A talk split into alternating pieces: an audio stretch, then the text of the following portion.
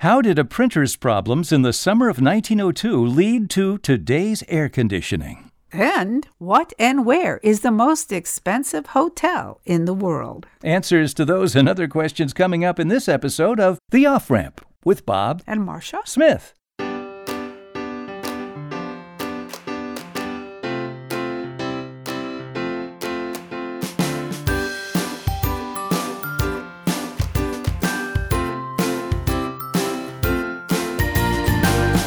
Welcome to the off ramp, a chance to slow down, steer clear of crazy, take a side road to sanity, and get some perspective on life. We've got some fun and interesting questions today. You've got one there about a hotel? My question is what and where is the most expensive hotel in the world? Well, I would normally think it's some major financial center like Hong Kong or New York or, or maybe a big uh, gambling place like uh, Monte Carlo. That's where I would think it would be. It is the Palms Casino Resort in Las Vegas. You're kidding. Nope, they just completed a two year renovation, rumored to be about $1 billion.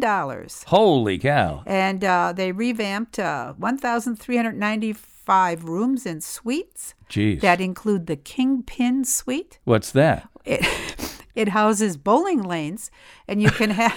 In your suite? Yeah, and you can have that for uh, fifteen thousand a night. Okay. well, And the hardwood suite, guess what that has? Hmm. uh, wooden mattresses? I don't no, know. its own basketball court, Oh, in- dear. and that's twenty thousand a night. 20,000 a night. So, what do you think? How much for the most expensive room? It's called the Empathy Suite. Oh.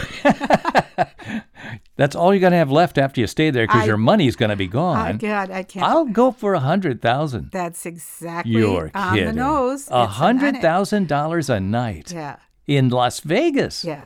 So, Who what do you- stays there? Well, the high rollers, and you consider that if it's over a million dollars you spend there, and then you get to stay free. Well, of course. You've already spent a million with us. We'll let you have the $200,000 room But for free. the resort is very tight lipped about who actually pay to sleep there. So we don't know the and answer they're not to going that. to say. 'Kay. What What do you get for a hundred thousand dollars a A night? night. In the 8,500 square foot Damien Hirst designed penthouse, you will find an outdoor cantilevered pool hanging hundreds of feet in the air, pillars covered in his signature dots, six Oh, Jeez. six specially commissioned artworks, including two sharks suspended in formaldehyde. You're kidding me. what the hell? Okay. a 13 seat bar and a spectacular view of the strip. Where What's the average room cost in this place? I don't know about the average, but I can tell you the price point starts at 60 bucks a night. Sixty dollars? Yeah. Not sixty Yeah, thousand. 60. Holy cow! Well, that's quite a range there. Sixty right. dollars a night to a hundred thousand dollars a night. So you told me all the stuff that's involved in the one hundred thousand dollar room. No, there are extra treats. Oh, really? okay. Things that you and I would appreciate. Like 24 hour butlers, a chauffeured car, and a $10,000 credit to spend in the resort as you wish. So you Oh, could a coupon. Yeah, coupon. go out and buy your knickknacks, your keychains from the casino. that is a different lifestyle than I know. Indeed. Oh my goodness. And that's in Las Vegas. Yeah. The Palms. Palms Casino, yeah. Okay, how did a printer's problems in the summer of 1902 lead to today's air conditioning? Well, I haven't a clue. The heat and moisture in the air in the summer of 1902 in Brooklyn was causing problems for a color printer when the humidity caused the paper on the presses to, to change size enough to distort printing because you have to print multiple times in order to get a color image. Well, that paper was moving around, shrinking, and everything, and it was all off. So a young engineer, William Haviland Carrier, was called in to solve the problem. Ah, I know that Yeah, name. Carrier of Carrier Air Conditioning today. But he was just an engineer in those days, and he discovered that the air retained less moisture at lower temperatures. So the colder it was, there was less moisture in the air. This was not something people knew like we know today. Uh-huh. So he designed a machine that blew air over chilled pipes and stabilized the amount of moisture, and the printing improved. And his idea became the basis for the modern air conditioning industry. And uh, one of the major air conditioning companies bears his name, but it started because a printer was having problems with Uh-huh. color registration on the paper. Well, You never know where things are going to come from. yeah, I never know. Now, I've got another one here. The name of the invention was the cotton gin, but why did Eli Whitney call it a gin? I have no idea. What was the cotton gin? Yeah, it was that goofy looking machine, and it had a big. v- Well, I'll, here I'll take a guess, because the vat looked like a uh, how you would make uh, alcohol gin. No. And now distill it. No. no. Okay. The cotton gin was actually the cotton engine. That was the actual name of it. It was an engine, basically a, a contraption that combed the seeds out of cotton. Uh huh. And he called it a gin. It was just slang. That's the gin. It's the engine over here. Oh, the gin like engine. Yeah, Oh, the cotton gin. You hear that all your life in history. What, I what never was that? thought of that. I don't believe he took a patent out on that and uh, never made any money off of it. Really, he could have made a fortune off of it because that revolutionized agriculture in the South, picking of cotton and everything. Huh. Okay. What modern pharmaceutical, Bob, was used back in 1500 BC? A modern pharmaceutical Let me rephrase that. Uh, medicine. pharmaceutical that we still use today. Was it aspirin? It was. Because it was the roots of uh, a tree, wasn't it? Yes. That's where they got it. What was the tree? In the bark of a willow tree. The willow tree. Yeah, and was known as a pain reliever in 1500 BC. And in 1897, chemist Felix Hoffmann developed a synthetic form, and the Bayer factory in Germany started producing it and referred to it as aspirin for the first time in 1899. And now here's the question for you based on that. What was the inspiration for him to develop aspirin since it had been known as kind of a folk remedy, but he was able to synthesize this artificially? What was the inspiration for that? Do you know the story? No? His father was in terrible pain and had been for years, and he, he was looking with all kinds of things, experimenting with them to try to help his father get rid of the pain. Uh-huh. And that was one of the compounds that was in the archives at the Bayer Company, and he, he went with it. Of course, that became the greatest drug of all time, you know. Yeah. Another question for the Bayer Company that same year, Bayer also had another product it introduced. Aspirin was one. What year was that? 1899. Okay, aspirin was one. What was the other product that Bayer introduced that year? Oh. And you know the brand name, but you wouldn't think it's a brand name. All right. Uh, Pepto Bismol. No, it's another painkiller. Another, uh, not Tylenol. No, I don't know. heroin. Heroin Oh, was a trade name for a replacement for what was the thing that they gave to all the soldiers in the Civil War? They all Oh, became morphine? addicted. Morphine. It was supposed to help you get rid of a morphine addiction. And heroin, meaning like hero, uh, I guess is the name. But they Ah. were both introduced the same year. And you can find old pictures of brand bottles, a bottle with Bayer heroin written on the label. Wow. Wow. How long? Yeah, there's a when law of did- Uh, unintended consequences. I'll say, how long did that last? You know, How long did heroin last? no, the uh, being a pill like that. Oh, I don't know. At some point, it became obvious it was a mistake. yeah, You know, at some point, yeah. terrible, terrible mistake. Oh God. Okay, ninety years ago, Charles Creighton and James Hargan went round trip from New York City to L.A. in a 1929 Ford Model A. Hmm. What made this trip so unusual? I, I don't know. Was it a, a convertible car? It had no roof. It was, what was it? They drove backwards all the way. what? Isn't that the dumbest thing you ever heard? What? They never turned off the engine. Never. At least that's what they claim. It took them 42 days at 10 miles an hour. They took turns sleeping and everything, and they went nonstop for 42 days backwards. You could do that apparently back in 1930. What a dubious distinction. it is, but 10 miles per hour? Yep. I'm surprised it only took him 42 days. so was I, actually. yeah, and going backwards. Can you see them coming through town? Oh, here come Jim and Charlie. Oh, geez. Here's a uh, interesting little question and a quick answer. What changed the writing habits of millions when it was introduced in 1839? Oh, gosh. I don't, I don't know. The quill pen? No, no, they had quills before then. Okay. You would know. Not ballpoints. that was a hundred years later. Okay. Okay, believe it or not, it was the envelope. What? How It- does that work? It, well, that's what people thought. How does this work? It wasn't introduced until 1839. Prior to that time, people usually folded their letters both ways, sealed them with wax, and wrote the address on the back, and that was it. oh, they sealed with wax the letter itself. Yeah, they'd stamp the letter, Oh. that seal must it. have been pretty vulnerable. Well, well, you'd think so, and you'd, and, but you can imagine there were some people going, "Why do I have to buy this thing? Why do I Yeah. have to buy this envelope thing? Well, that's stupid. It's a waste of money." Tis. Wow, that's very interesting. Yeah. Well, Bob, you know we uh, live in Wisconsin hmm and wear certain kind of cheese hats, right? Well, do we? Is this different than other places that have cheese Well- hats? I don't know. No, I don't know that. Well, Wisconsin produces uh, more than 3 billion pounds a year of cheese, and or we're the number one producer in the United States. But my question is the French people consume more cheese every year than anyone else. The French do. Yeah, they consume more. Oh, okay. Uh, how much do you think they consume? Is this per person? Yes, Okay, I would say it's by pounds, right? yes, 30 pounds per person. 57 pounds. Wow. Jeez, what their arteries must be. Of course, the red wine helps, I think. Oh, God in heaven. well, this can- is probably in sauces and everything else, right? I don't know. I didn't uh, get a breakdown, but uh, yeah. And actually, uh, the biggest producers of cheese in the world are the EU countries, Hmm. but they count themselves as one country, but I count Wisconsin. Well, don't include me in your demented Wisconsin statistics because I'm not from here originally. Okay, fine. fine. Okay. My demented. You're demented. Okay, Marcia, I got a question for you. All right.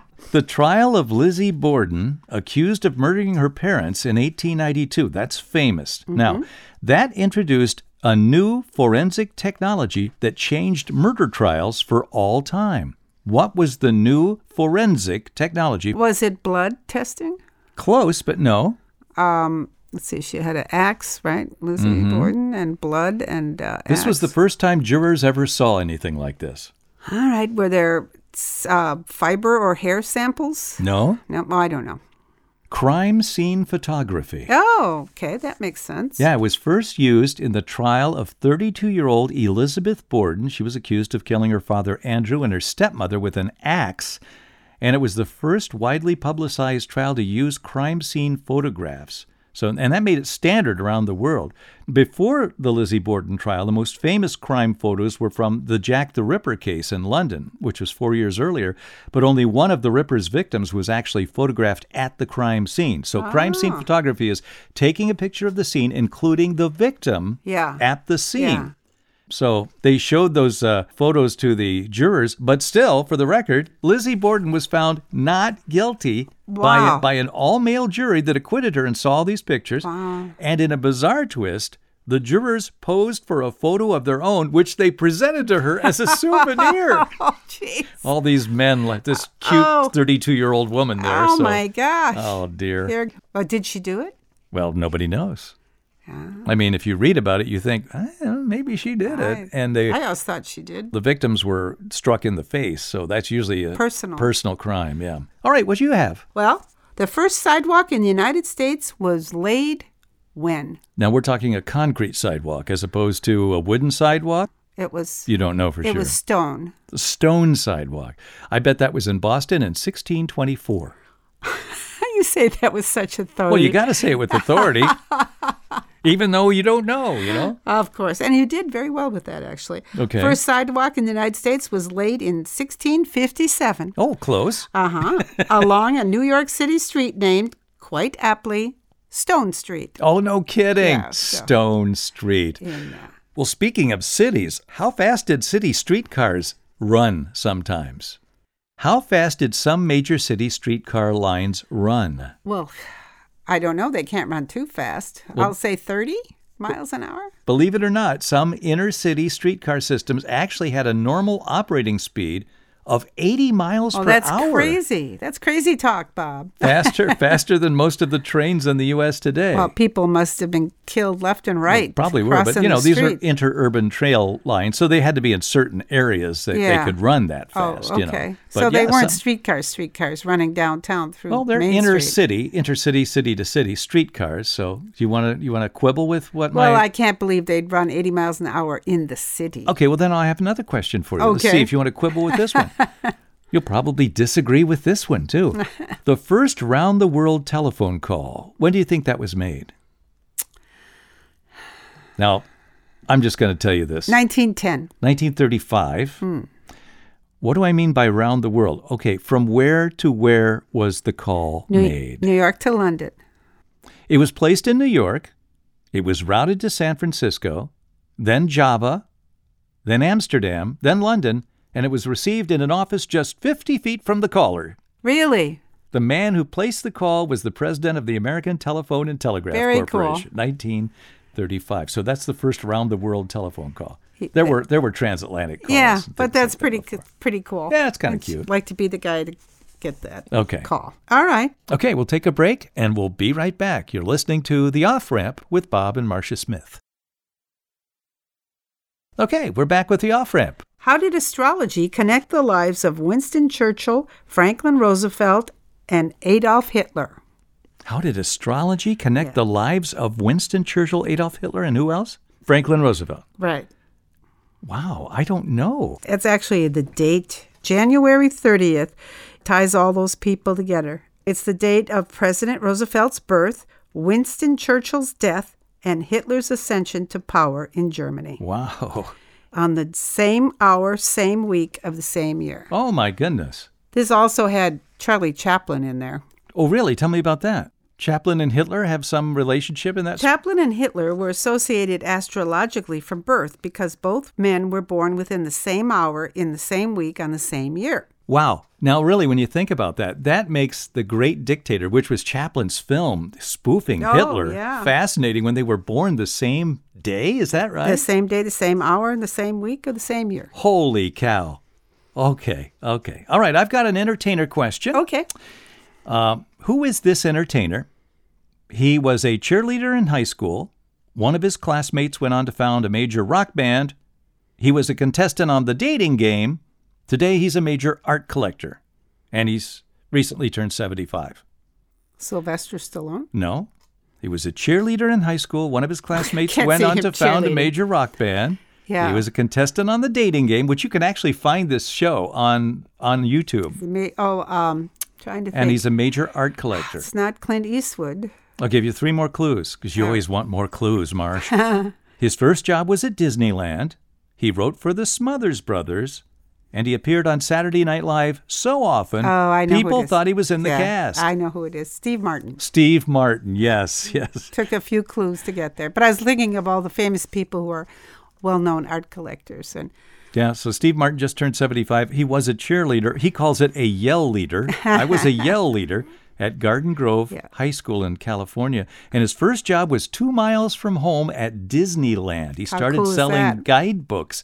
Then he graduated to the magic shop. That's where he learned the balloon animals and other gags he used in his early comedy routines. And he learned rope tricks that you see in Three Amigos from a Frontierland rope wrangler Oh. he befriended. If you read his uh, memoir, he gives thanks to all these people. He mentions them by name. These are people he knew when he was like 16, you know? that's very cool. yeah.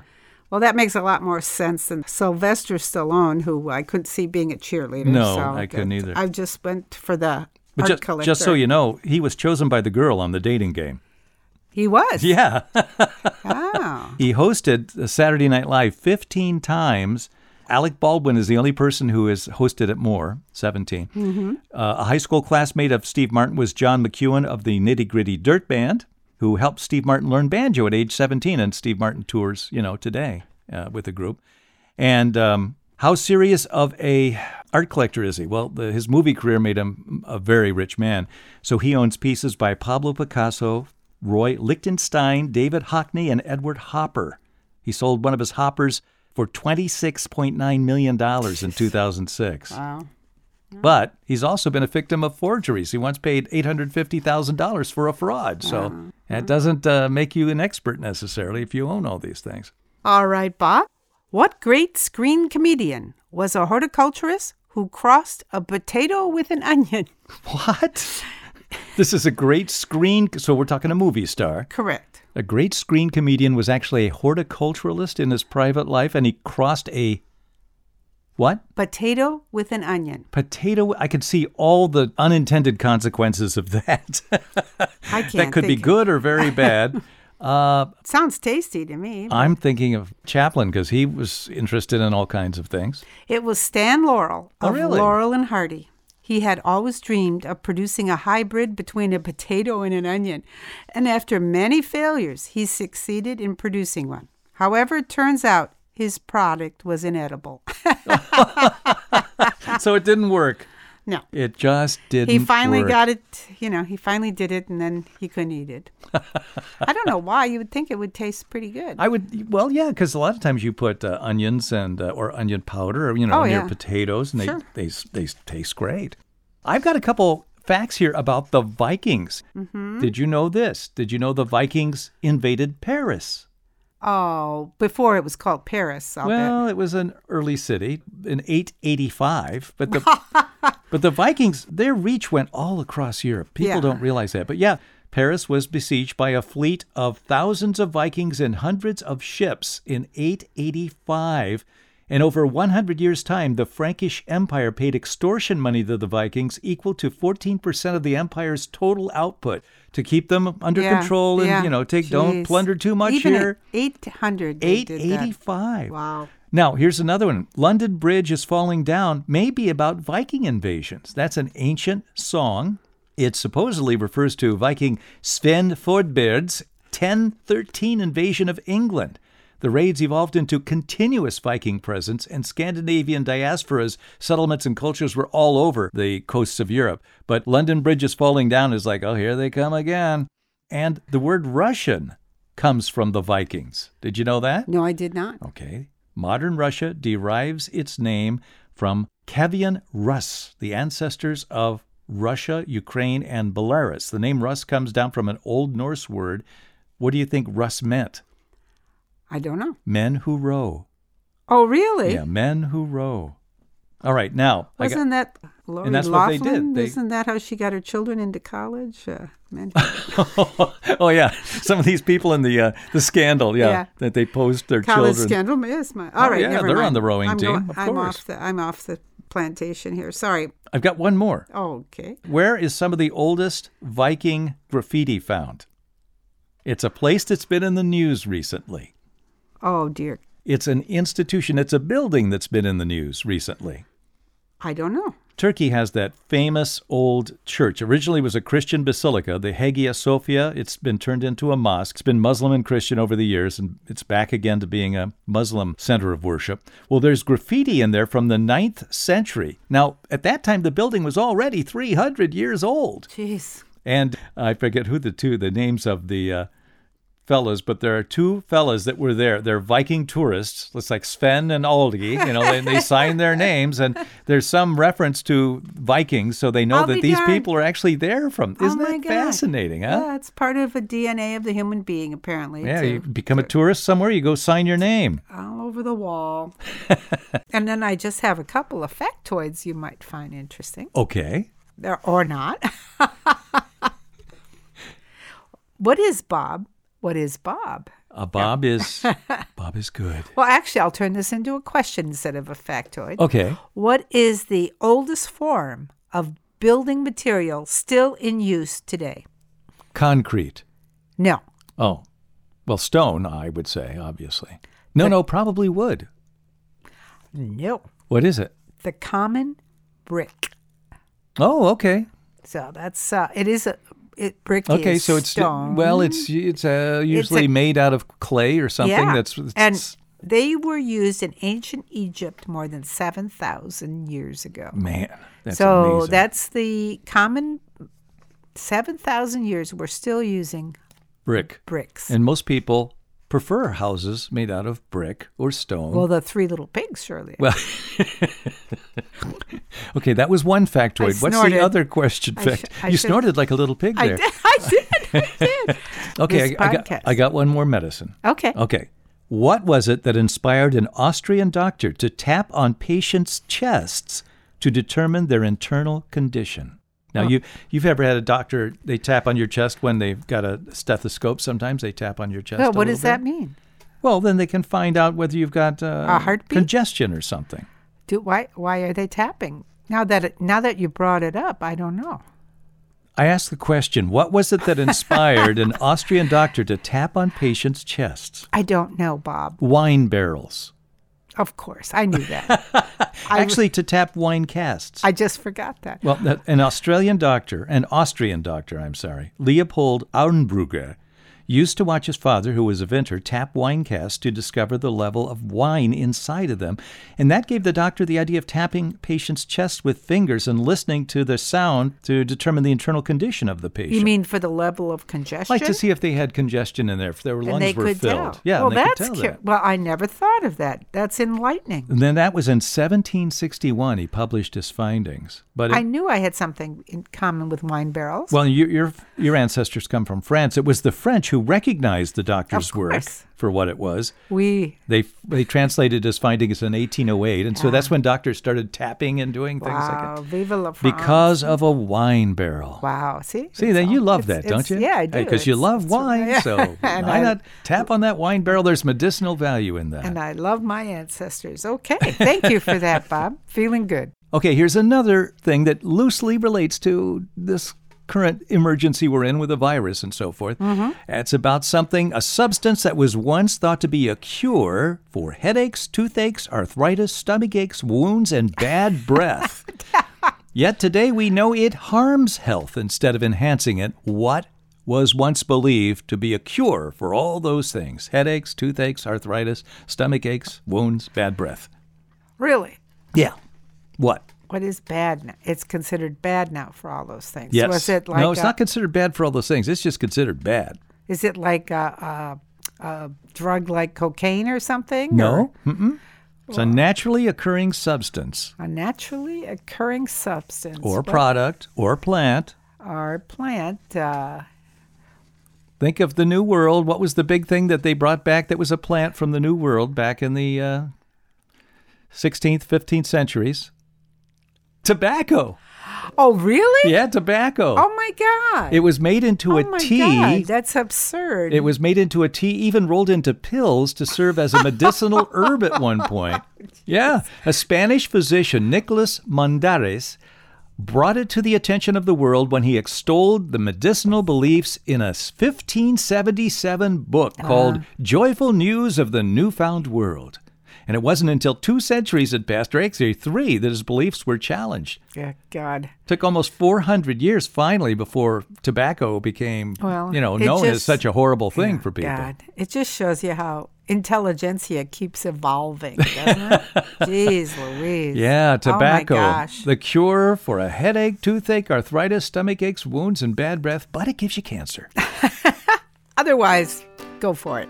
Well, that's very interesting, Bob. Thanks for that. well, that's it for now. Okay. Okay. I'm Bob Smith. I'm Marcia Smith. Hope you join us again next time we come back here on The Off Ramp.